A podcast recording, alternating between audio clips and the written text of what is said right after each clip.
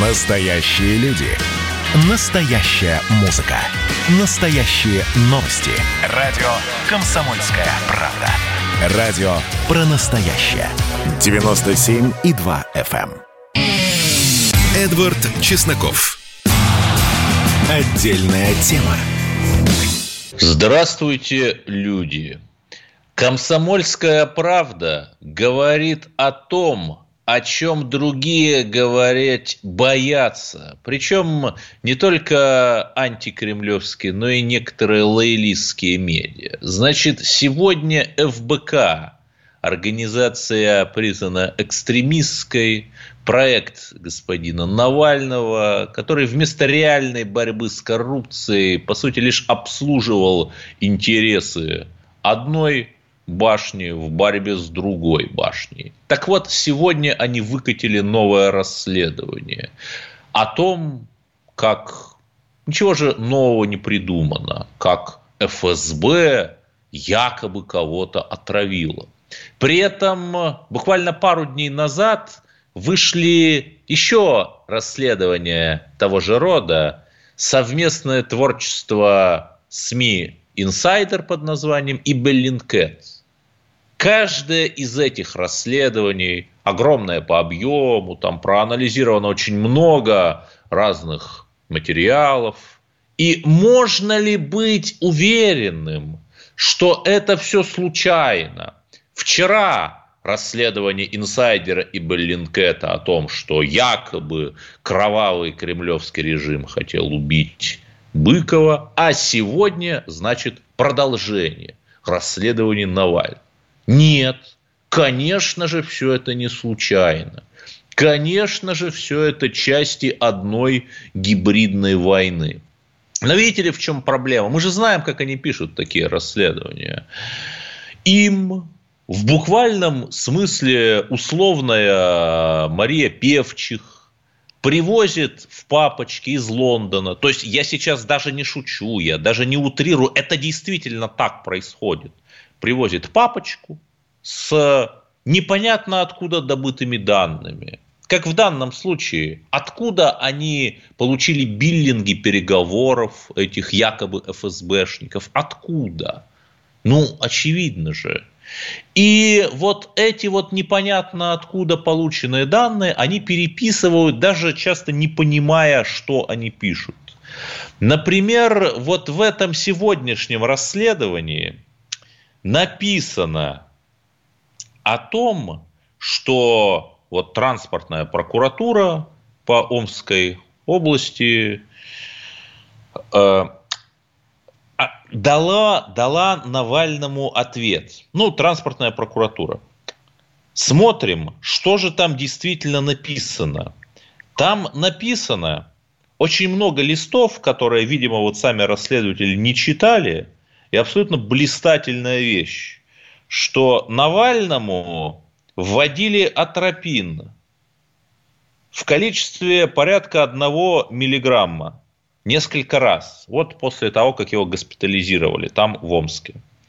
И в следующей, на следующей странице вот этого ответа из прокуратуры написано, что как антидот в случае отравления каким-нибудь нервно-паралитическим веществом, атропин используется в дозах от 24 мг до 150 мг. Доза 1 мг, которую ввели Навальному, она в принципе не является антидотом ни от чего. То есть, если бы действительно, скажем, его там какое-то коллективное, я не знаю кто, ФСБ, ВЧК, ОГПУ и так далее хотело отравить, то бессмысленно вводить антидот, тем более в таком небольшом количестве. Атропин ему вводили, как пишет опять же та же официальная справка от прокуратуры, для подготовки для интубации трахеи. И понимаете, если его отравили, то атропин бы ввели в большой дозе. Если его не отравили, то та доза атропина которую там ввели, выглядит вполне логично. То есть, понимаете, да, то есть люди, господа навальнисты, они даже сами не поняли, что они обнародовали. Они обнародовали версию, которая полностью разрушает их версию, что злобный Кремль отравил. Ну ладно. И затем дальше. Просто давайте согласимся на минуту с тем, что да, орудует какая-то банда кремлевских отравителей. Но хорошо, но если она орудует, а кого она отравила? Карамурзу? Ну, пишут, что Карамурзу там дважды пытались отравить. При этом при Трампе ФБР США выпускала документы о том, что оно отрицает факт отравления Карамурзы. Вернее, не то, что отрицает, а нет фактов, показывающих, что его кто-то хотел отравить. Кто еще? Скрипали? Предельно странная, безумная история, когда совершенно непонятно почему параллельно Скрипалям проводятся учения в той самой лаборатории Портон-Даун об отражении химической атаки. Невероятное совпадение, да? И Дмитрий Быков, подождите, то есть вот мы перебираем фамилии, кого якобы вот это э, травили, якобы там нам навальнисты показывают даже биллинги и списки, что вот эти вот отравители кремлевские летали, годами причем. И никого. Подождите, но если они никого не отравили, и есть какие-то странные недомогания, но, понимаете, недомогания странные много у кого есть. Вот сестра Шойгу, например, скончалась в статусе депутата, да, то возникает вопрос, так если нет ни одного реально отравленного, так может и этого отдела, который занимается отравлениями, тоже нет. Но это простая логика. Ладно, нам, поскольку ну, уже совершенно в такой логике невозможно работать, навальнисты и беллинкетовцы говорят, нет, ну вот есть один, Никита Исаев. Знаете, я лично знал Исаева, и я общался с ним примерно за полтора месяца до его трагической безвременной гибели. В поезде на Москву. Мы с ним сидели в Чайхане на Пушкинской, он был полон планов. Он говорил, что у него там есть договоренности с, наверное, это уже можно сказать, с теми э, без договоренности, с кем в принципе на выборы бессмысленно идти, если вы понимаете о чем я. Понимаете, люди, которых преследуют, люди, которых кто-то хочет убить, какая-то контора, они так себя не ведут. Он был полон планов, он абсолютно системнейший был прокремлевский человек. На радио «Комсомольская правда» ходил, критиковал там, да, отдельных проворовавшихся губернаторов. Понимаете, да? Ну зачем его убивать? Зачем? А это единственный кейс, который вот под эту линейку в кавычках кремлевских убийств подходит. За этим его господа навальнисты сюда и подключили. Вот такое вот забавное расследование, где просто все они смешали в такую невероятную массу, все смешали, при этом нападают на депутатов от партии Дилинки и от партии «Альтернатива для Германии», которые смеют задавать вопросы. А сколько человек прилетело с Навальным в самолете? А кто оплачивал его лечение, там, десятки тысяч евро? Это же нормальные вопросы. Ведь это же политик, публичный человек, который должен задавать стандарты прозрачности. Но нет. Навальный, ну, вернее, не он сам, а тот, кто написал это расследование, намекает нам вот так вот, что как бы эти партии на содержании Кремля и отрабатывают деньги. Конечно, никаких денежных расписок и транзакций они вам не покажут. Просто вот называют всех, кто с ними не согласен, мурзилками Кремля – Хотя на самом деле это нормальная демократия, когда политики, независимые оппозиционные, задают вопросы. Ведь когда Дмитрий Гудков по просьбе Навального писал запросы по его расследованиям, когда еще был в Госдуме 10 лет назад, то это же было другое. Это же были правильные вопросы, которые задавала правильная оппозиция. И самое главное, я приберегу эту тезу напоследок – но давайте воспользуемся тем, что я называю бритвой Крылова имени Константина Крылова. Что с этого русским? Навальный выступал против дерусификации Белоруссии, против институционального угнетения русских в Прибалтике. Говорил ли он, что Крым русский? Или это Венедиктов у него вырвал практически клещами, да и то, так знаете, Крым не бутерброд, вот это вот он. Поддержал ли он каких-то русских националистических политиков? Юнимана, например, не поддержал своим умным голосованием, рассказывая нам, что вот у них есть какая-то невероятная волшебная социология, которая показывает там победу кандидата от коммунистов. Да ничего подобного. Выборы показали, что социология это волшебная, которую нам не показали, не работает. В общем, с господином украинским националистом Навальным все ясно. Давайте в следующем блоке поговорим о более серьезных вещах, о том, как же продвигается вот этот вот карикатурный и марионеточный суд по делу Боинга MH17? Значит, я самый первый вакцинировался, поэтому меня спрашивают. Поехали, напились и давай, значит, все. Нет больше СССР, мы создали Содружество независимых государств. И скорее хозяину, Бушу, старшему президенту США звонить. Назначьте везде русских, и многонациональные регионы были бы довольны. И дайте больше прав регионам и больше прав предприятий. Итоги с Жириновским. Каждую пятницу на радио «Комсомольская правда». Владимир Вольфович клеймит злодеев, с оптимизмом смотрит в будущее и общается со слушателями. 9 часов вечера по московскому времени. Я все могу сделать. Запросто наведу порядок. Эдвард Чесноков. Отдельная тема. Один год и три месяца назад я делал репортаж для «Комсомольской правды» от Схипольского дворца правосудия, где шел суд по делу MH17, при том, что на минутку само-то дело началось уже 7 лет назад почти.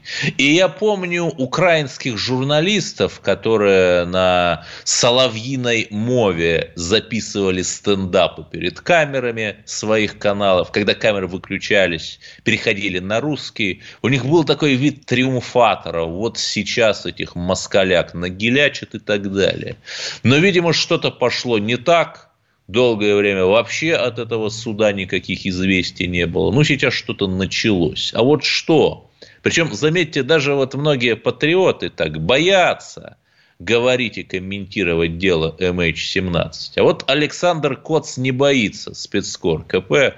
Александр, здравствуйте. Что там происходит с этим судом?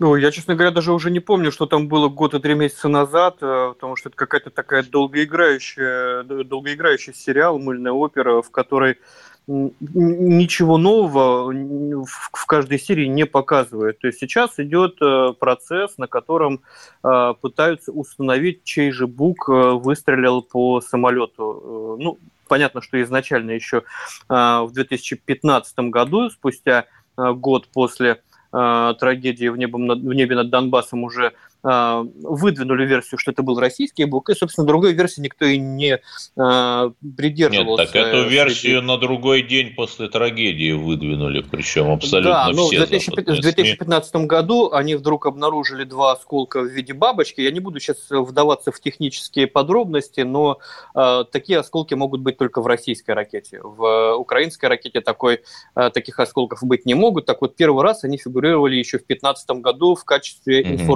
Информвброса в украинских СМИ. А сейчас они уже фигурируют как э, доказательство того, что это была ракета, которая не стоит на вооружении Украины. Ну, следовательно, э, стоит она только на вооружении России, значит, э, видимо, виновата Россия, хотя сейчас никто э, впрямую Российскую Федерацию не обвиняет в том, что это был ее бук. Более того, вот четвертый день идут, идет этот процесс, и на четвертый день суд вообще запутался. То есть, если вчера все было ясно, а вчера суд показал эти осколки, выяснили, что это не украинская ракета, и сегодня они публикуют прослушки лидеров ополчения. Якобы прослушки, якобы лидеров ополчения, потому потому что а, все, что связано с доказательствами э, международной следственной группы, все засекречено, включая свидетелей. А, то есть мы не знаем, на чьих показаниях это а, основывается. Ну, мы предполагаем, что это все-таки было состряпано в службе безопасности Украины. Так вот, сегодня а, обнародовали прослушки, где сначала вроде все шло хорошо, потому что якобы лидеры ополчения обсуждают, как они затягивают э, установку БУК э, на территорию ополчения, ведут, ее выставляют в район боевого дежурства, а потом пошло что-то не так, потому что э, в своих переговорах они сначала говорят, что э, был, был, был сбит истребитель Су э, украинских ВВС, э, после этого они говорят, что э, этот украинский Су сбил сначала Боинг малазийский MH17, а после этого ополчение уже э, сбило, собственно, сам Су. То есть по версии сегодняшнего суда БУК ополчения, ну или российский БУК, сбил террористический Су Украины, который атаковал гражданский лайнер. Получается так. Вот, то есть на четвертый день суд сам запутался, кто же все-таки виноват, потому что по итогам да, и, и еще интересная получается... была история, да, простите, что перебиваю, Александр Коц у нас на линии с спор комсомольской правды. Э, в, на суде выступил еще один свидетель под своим именем, который сказал, что Бука он там не видел. Вот за этим э, под, под сюжетом вы следили? Да, там э, было на самом деле два свидетельства э, очевидцев, из, э, которые бежали, ну, в качестве беженцев в Российскую Федерацию, они говорили о том, что они, ну, во-первых, были такие показания, которые говорили, что они видели пуск ракеты, которая исходил со стороны территории, которая контролировалась украинскими войсками. Эти свидетельства не а, были приобщены, при, приобщены к суду, потому что суд решил, что а, слишком далеко все это было от, э, собственно, а, разворачивавшихся событий. Вот. По поводу вот этого, это то же самое или, может быть, это какой-то еще один свидетель? Ну, я, ну, в общем, понятно, что те свидетельства, которые ему неудобны, суд не учитывает. И что еще вот интересного в ходе этого процесса вы обнаружили? Да, ну, собственно, э, ничего нового-то нет. Я думаю, что год э, и три месяца назад вы, Эдвард, э, писали примерно то же самое. Ну, да. Единственное, что, что, что вот эти прослушки, они раньше не, не публиковались на, на судебных процессах, их сливали журналистам нидерландским, и, собственно, после того, как это уже было обнародовано на Э, нидерландском телевидении замолчать это было уже нельзя. То есть они как-то сами себе выстрелили в ногу. Ну и я бы вспомнил еще, что э, бывший военный сотрудник э, Днепропетровского аэродрома в комсомолку приходил и говорил как раз о, том, что Э, вылетал летчик Волошин на, на задачу э, с подвес, подвешенными ракетами воздух-воздух и вернулся без них. Ну, то есть это, наверное, может говорить там в пользу этих переговоров. Но этот летчик вернулся. Не факт, что он один атаковал, да, э, тот э, самолет. Но я все-таки остаюсь сторонником версии, что самолет был сбит украинским буком, и это было по-моему, вполне э, убедительно доказано Российским Министерством обороны, которое по э, номерным знакам серийным, которые э, продемонстрировала, собственно, нидерландская сторона, да, обломки этих ракет. Вот по номерным знакам был прослежен весь путь этой ракеты от конвейера завода в Долгопрудном до части противовоздушной обороны в Западной Украине. И что самое интересное, дивизион э, Буков этой части э, в те дни дежурил в зоне антитеррористической операции, и это не там мои какие-то выдумки, это было показано по военному телевидению Украины как раз в те дни. Эти съемки есть, и что меня больше всего, ну, я не знаю, не поражает, наверное, ну и не удивляет, но как-то злит, наверное, что хотя бы для для виду э, международная следственная группа даже не сделала запрос в эту часть э, противовоздушной обороны, ну, хотя бы чтобы с целью э, опровергнуть э, российской Минобороны. Они даже не, не, не стали утруждать себя этим. Ну, была там эта ракета, не было. Да, но я не понял, тут получается некоторая нестыковка, потому что когда голландская сторона, я помню тоже эту историю, показывает номера ракет, по которым можно проследить их путь. И при этом говорит, что вот э, в ракете была какая-то бабочка, у которых у украинских ракет не было. То есть как это? Ну вот никто на это не обращает внимания на Западе, потому что э, знаки серийные, серийные номера были ракеты, у которой не, не могло быть тех осколков, которые они предъявляют. Предъявляют два осколка всего в боевой части ракеты, о которой они говорят 1750 таких осколков, э, где оставшиеся 1748 неизвестно.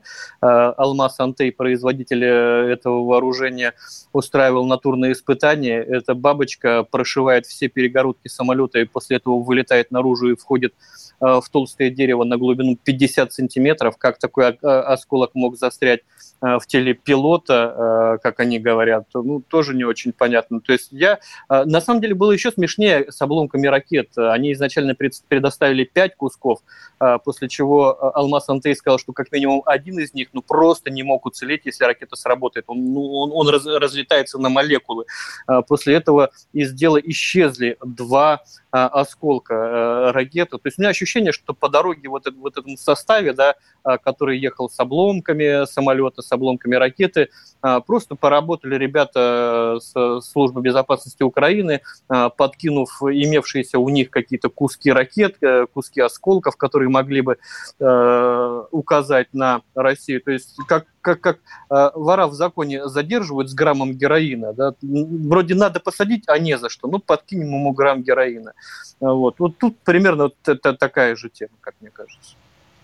Да, понятно. И излишне говорить, что те свидетельства и экспертизы, например, экспертиза Минобороны, экспертиза Алмаз Антея, то, что отклоняется от магистральной линии партии, они не принимают. То есть вот такая вот европейская открытость, прозрачность и право, самое главное, потерпевшего на защиту, как они это называют. Да, что, что удивительно, за 7, за, за 7 лет мы до сих пор не знаем, что говорили между собой пилоты.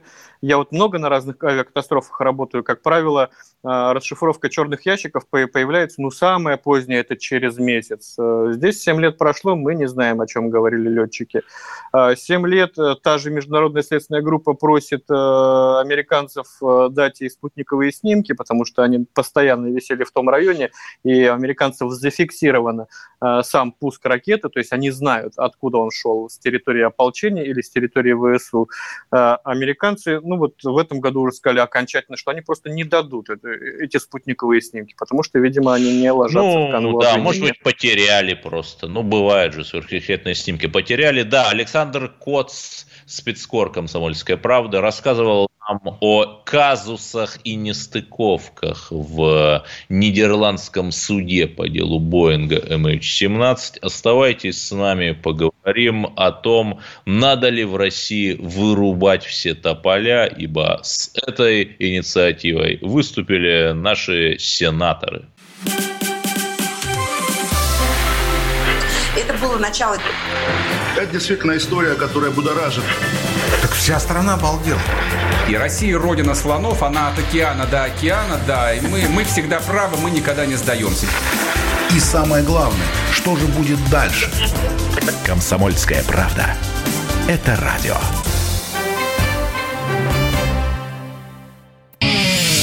Эдвард Чесноков. Отдельная тема. И возвращаясь к патриоту Украины Навальному, Весь прошлый блок Александр Коц, э, человек, не являющийся авиационным экспертом, не ракетчик, рассказывал нам о чудовищных нестыковках в судилище над делом Боинга MH17. Ну, а господин Навальный, вернее, даже не он, а вот его помощники, которые написали сегодняшнее расследование, конечно же, поддерживают западную версию – то есть антироссийскую. Понимаете, если бы, например, он был против Путина, но и против э, западной версии очернительства России, то это была бы какая-то оригинальность, какая-то свежесть. А так вот э, против Путина и плюс по всем вопросам повестки и выборы в США признают и так далее. В общем, понятно. Ну ладно. Раз уж мы заговорили о США, навстречу саммиту в Женеве между Путиным и Байденом. Одна из теорий заключается в том, что Байден, который все-таки главным врагом рассматривает Китай, хочет перетянуть Россию на свою сторону, чтобы оголить тыл Китаю. Вот правда ли это? Давайте поговорим с китаистом, Андреем Островским, руководителем Центра социально-экономических исследований Китая в Институте Дальнего Востока РАН. Андрей Владимирович, здравствуйте. Вот насколько такие теории могут быть близки к реальности? Не, ну, хотеть не вредно, но дело в том, что на сегодняшний день пока Соединенные Штаты Америки не так, чтобы ласково относятся к России. Санкции-то с нас не снимают. Интересно, с чем приедет Байден в Женеву? Что он может предложить Путину? На сегодняшний день мало что может предложить. И просто так, понимаете, у нас с Китаем подписан договор на 20 лет. Срок его действия истекает 16 июля 2021 года, и, насколько мне известно, он будет пролонгирован еще на 5 лет. Вот. А что может взамен а, предложить Байден? А да какой ничего. договор? Подождите, а какой договор? О чем договор? Договор о добрососедстве, мире и дружбе, подписанный 15 июля 2001 года в Москве. Угу, угу. Понятно. Но, тем не менее, я вот э, читаю американскую публицистику, и вот э, там практически все говорят, э, в том числе из тех, кто принимает решения, что Россия не несет какой-то экзистенциальной угрозы. Вот там об этом последняя статья э, советника Рейгана бывшего. Они говорят, что реальная угроза-то это Китай, ну с их точки зрения, да, Не, потому ну, что это его реально, что огромная, Я да. согласен с э, их точки зрения, да, Китай на сегодняшний день действительно является для Америки реальной угрозой. Почему? Первое, в экономическом плане на сегодняшний день э, Китай, темпы экономического роста Китая выше, чем темпы экономического роста Америки. Даже возьмем вот эти последние оценки Международного валютного фонда по 2021 году. Америка прирост в лучшем случае будет 4,5%, по Китаю 8,5% дают оценку. Если говорить в целом прогнозы на пятилетку, в Китае в среднем по 6%, в Америке, ну, максимум 4%.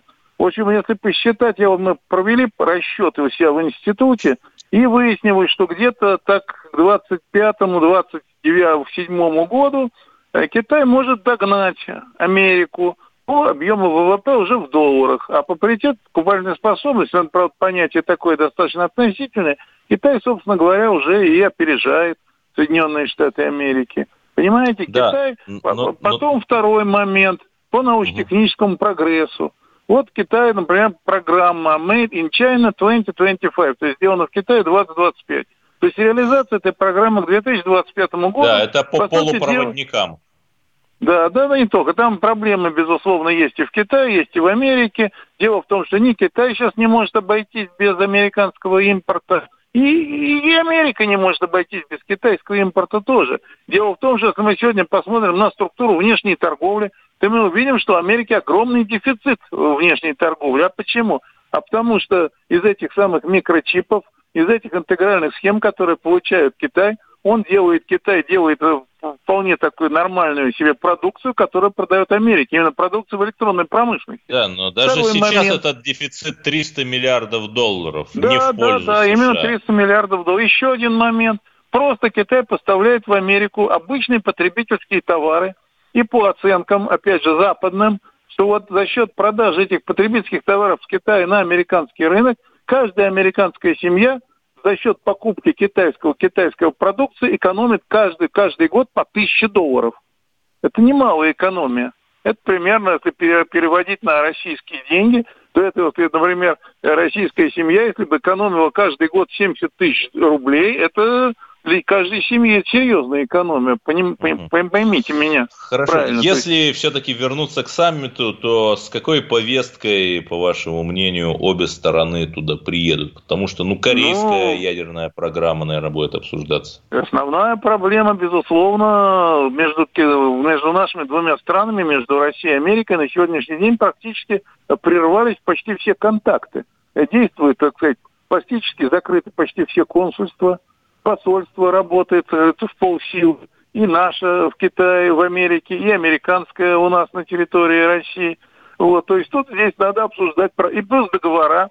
Ну, один договор мы перепродлили до пять лет, ну а другие договора мы Россия выходит из, из договоров, Америка выходит из договоров, различных, которые были подписаны еще в 80-е, 90-е годы. Какой у нас механизм сдерживания гонки вооружений на сегодняшний день остался, понимаете? Это все-таки проблема. Да. Я вижу, например, на сегодняшний день реальный механизм сдерживания Америки. Это вот это вот тот самый договор, о котором я говорил в самом начале э, интервью. Это договор 2001 года о добрососедстве, мире и дружбе между Россией и Китаем. На основании, на, на, по условиям этого договора случае, если кого-то из нас э, затронет, например, какие-то действия страны Соединенных Штатов Америки, то две страны, они будут выступать, как говорится, за одно. Но, но вместе с тем ни Россия, ни Китай не отказались входить в какие-либо блоки. Это очень интересно, но у нас многие читатели «Комсомольской правды», в том числе в Сибири и на Дальнем Востоке, боятся, что Китай нас хочет захватить, заселить Сибирь китайцами. Вот это насколько правда? Ну, насчет заселить, пока вот сколько лет прошло, я еще 20 лет назад читал такого рода статьи, более того, была даже монография на эту тему а, под названием «Китайская реальность России», в этой монографии Гивиля Гдальевича Гельбраса говорилось о том, что э, по, э, скажем так, э, численности населения китайцев в 2020 году составит вторую по численности диаспору после русских.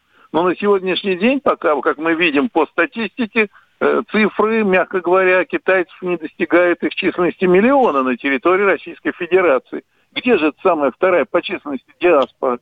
Более того, китайцев, ну, скажем так, их не так много. Даже если брать количество студентов, которые обучаются в наших в российских вузах, и то они в основном предпочитают китайцев ехать в Америку, в Англию, в Австралию, во Францию, в другие страны Евросоюза но в России их не так уж и много по статистике. Где же да, но тут возникает такой вопрос. Действительно, и в Пекине, и в Москве говорят одну и ту же фразу, что российско-китайские отношения носят характер всеобъемлющего взаимодействия и стратегического партнерства. Вроде бы такие большие важные слова, но есть ли в них какое-то наполнение? Например, наполнение. когда были протесты в Гонконге, то мы поддержали Китай, мы сказали, что это внутреннее дело. И, и Гонконг часть Китая. Но вот как-то мы не видим особо, чтобы Китай там нас поддерживал по Крыму, по украинскому ну, кейсу и так далее. Нет, ну где-то поддерживает, где-то не поддерживает, но на самом деле у нас пока с Китаем больше общего, чем, то, что, чем того, что нас разъединяет. Я причем даже считаю, что самое главное, вот если говорить о российско-китайских отношениях, все-таки у нас недостаточно тесные торгово-экономические связи. Хотя для, для нас Китай является партнером номер один, и это правда. Вот. Но, ну, но, мы, но дело в том, что мы для Китая являемся партнером номер одиннадцать. Мы не входим даже в ведущую ну, десятку. Почему в смысле, по товарообороту внешнему? Нет, ну да, потому что у нас нет очень слабые инвестиционные э, сотрудничества. Если Китай худо-бедно у нас один из лидеров, но так где по, по последним оценкам где-то общие накопленных инвестиций где 30 миллиардов долларов, Нет, то из еще России и товарооборот особо... 100 миллиардов между Россией и 30 Китаем. миллиардов, Это... вот. А наоборот, э, чего-то из России в Китай немного денег-то, немного инвестиций-то идет. Хотя, с другой стороны, вот для того, чтобы развивалась внешняя торговля, должен быть постоянный поток взаимных инвестиций. Нет инвестиций, нет серьезных проектов. Вот, например, на территории России, к сожалению, не так много китайских проектов. Хотя Китай еще в 2013 году объявил китайскую инициативу «Один пояс, один путь», которая входит два проекта «Экономический пояс шелкового пути» и, и «Морской шелковый путь 21 века». Но, к сожалению, России там присутствует очень Ой, ну, весьма относительно. Да, вот это вот серьезный недостаток надо... именно наших э, мини- министерств, экономических министерств.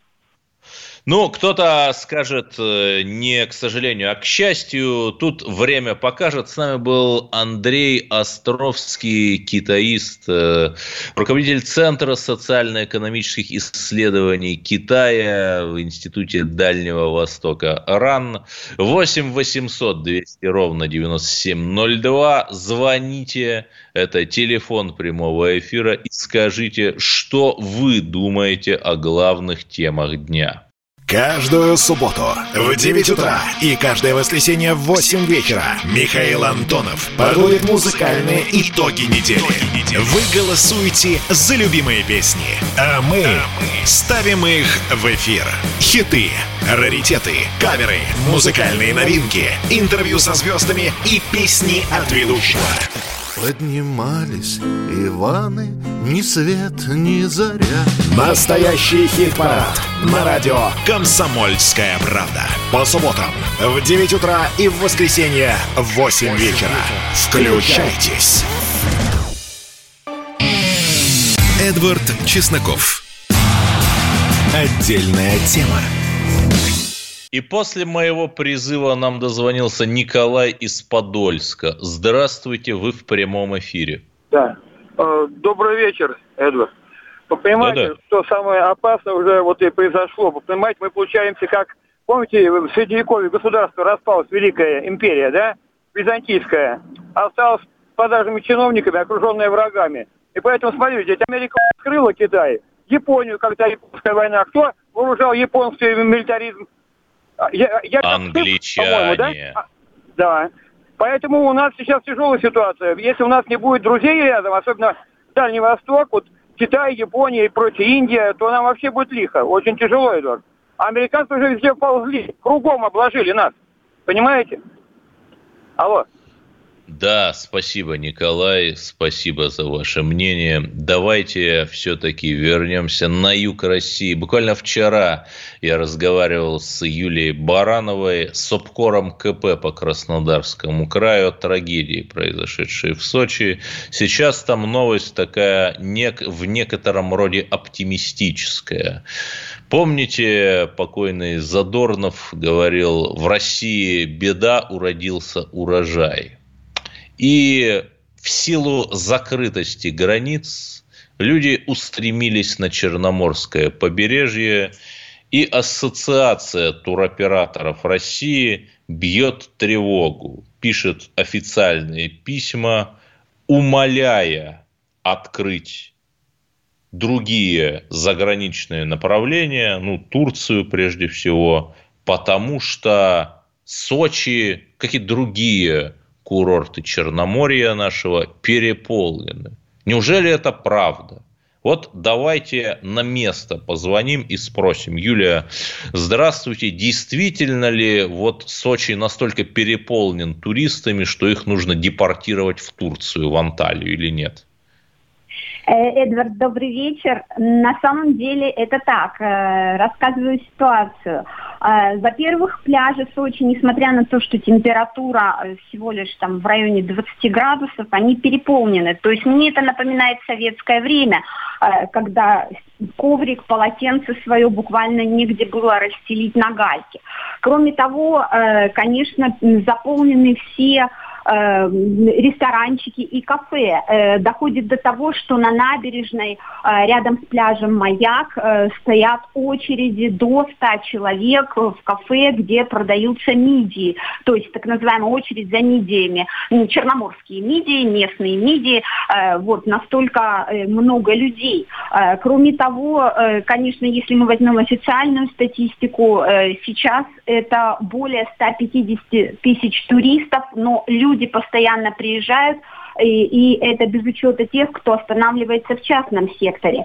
И если сегодня попробовать забронировать номер в Адлере, в Красной Поляне или в центре Сочи, это сделать абсолютно невозможно. Мы в редакции проводили такой эксперимент. До 26 августа все занято, то есть 100% заполнены все номера. Единственное, где есть еще свободные места, это так называемое северное крыло Сочи, Лазаревский район район. Там в курортных поселках действительно еще можно найти, но это не какие-то крупные санаторно-курортные Нет, подождите, но там же не ограничивается ведь Сочи, большим Сочи, наш курортный потенциал. Есть Анапа, есть Геленджик, да, господи, Ейск. Э, да, ну, может быть, э, вот единственное, э, кто немножко отстает по заполняемости, извините за такой термин наших профессионалов, курортной сфере, а, а в Анапе и в Геленджике то же самое. То есть если, э, может быть, вы видели, и читатели «Комсомольской правды» наверняка видели, как постят переполненные анапские пляжи, которые опять-таки напоминают вот тот самый Советский Союз, когда к нам ехали э, на Кубань, э, на Черноморское побережье Краснодарского края со всех союзных республик. То же самое происходит и сейчас. Но люди, конечно, гости – это гости э, со всей России. Даже один такой небольшой факт. Сегодня у нас э, в Сочи, но не только в Сочи, поскольку речь идет о Кавказском заповеднике, э, открылись турмаршруты. Э, то есть вот впервые начался туристический сезон. Ну, это знаменитая тридцатка, то есть это весь регион охвачен, да, любители активного отдыха. Так вот, уже э, первый буквально день, когда открыли туртропы, э, ну, на них даже трудно разойтись. То есть людей сразу в первый день стало очень много. Сейчас они подводят данные по статистике, но тем не менее, то есть вот не только на пляже, но и горный кластер Кубани, он тоже переполнен людьми, э, переполненный и горный или и горный? Э, нет, нет, нет, именно горный. Ага, понятно. Спасибо. С нами была Юлия Баранова, САПКОР КП в Краснодарском крае. Рассказывала про, на самом деле, хорошие, позитивные новости. Ведь когда говорили, ах, там, для кого реконструируют Сочи 10 лет назад, да вот для этого – как первоклассный курортный центр. А если вы действительно считаете, что пляжи переполнены, ну, всегда же можно поехать э, в Чеченскую республику, э, провести прекрасно время там. Поговорим все-таки... А, Андрей из Краснодара нам дозвонился, поэтому давайте послушаем Vox Populi, Vox Dei Est. Да, добрый вечер. Китай, э, действительно много отдыхающих, прямо все заполнено. Ну, такие центральные города. К счастью, у нас для местных есть такие еще места, которые не обращают на них внимания приезжие. Там, там еще как-то не так туго. А что касается китайцев, то они просто медленные, они не спешат никуда. Исторически размеры времени, они другие. Не говорится про 10-20 лет. Потихоньку будут расширяться. У нас люди же оттуда уезжают, в том числе и сюда, и на юга, и в Москву, в центральную часть России. А китайцы придут постепенно, постепенно. Рим тоже не раз был захвачен варварами. Без меня, без венча. Ну, мы же все-таки не первый Рим, а третий. И я уверен, что если мы будем следовать нашим национальным ценностям, то никто не посмеет на нас покуситься. А вот если мы будем рассказывать, э, что мы непонятно кто и что единственный разрешенный патриотизм у нас это 4 года в нашей тысяче тысячестолетней истории. Но это важные четыре года, но все же и другие года не менее важны. Да. И если уж мы с вами говорим о перспективе, то перспектива есть. Россия становится сильнее год от года. И это в том числе и наша с вами заслуга. Спасибо, что были с нами на этом эфире. Слушайте радио «Комсомольская правда» и о новых русских победах вы узнаете первыми. С вами был Эдвард Чесноков. Эдвард Чесноков. Отдельная тема.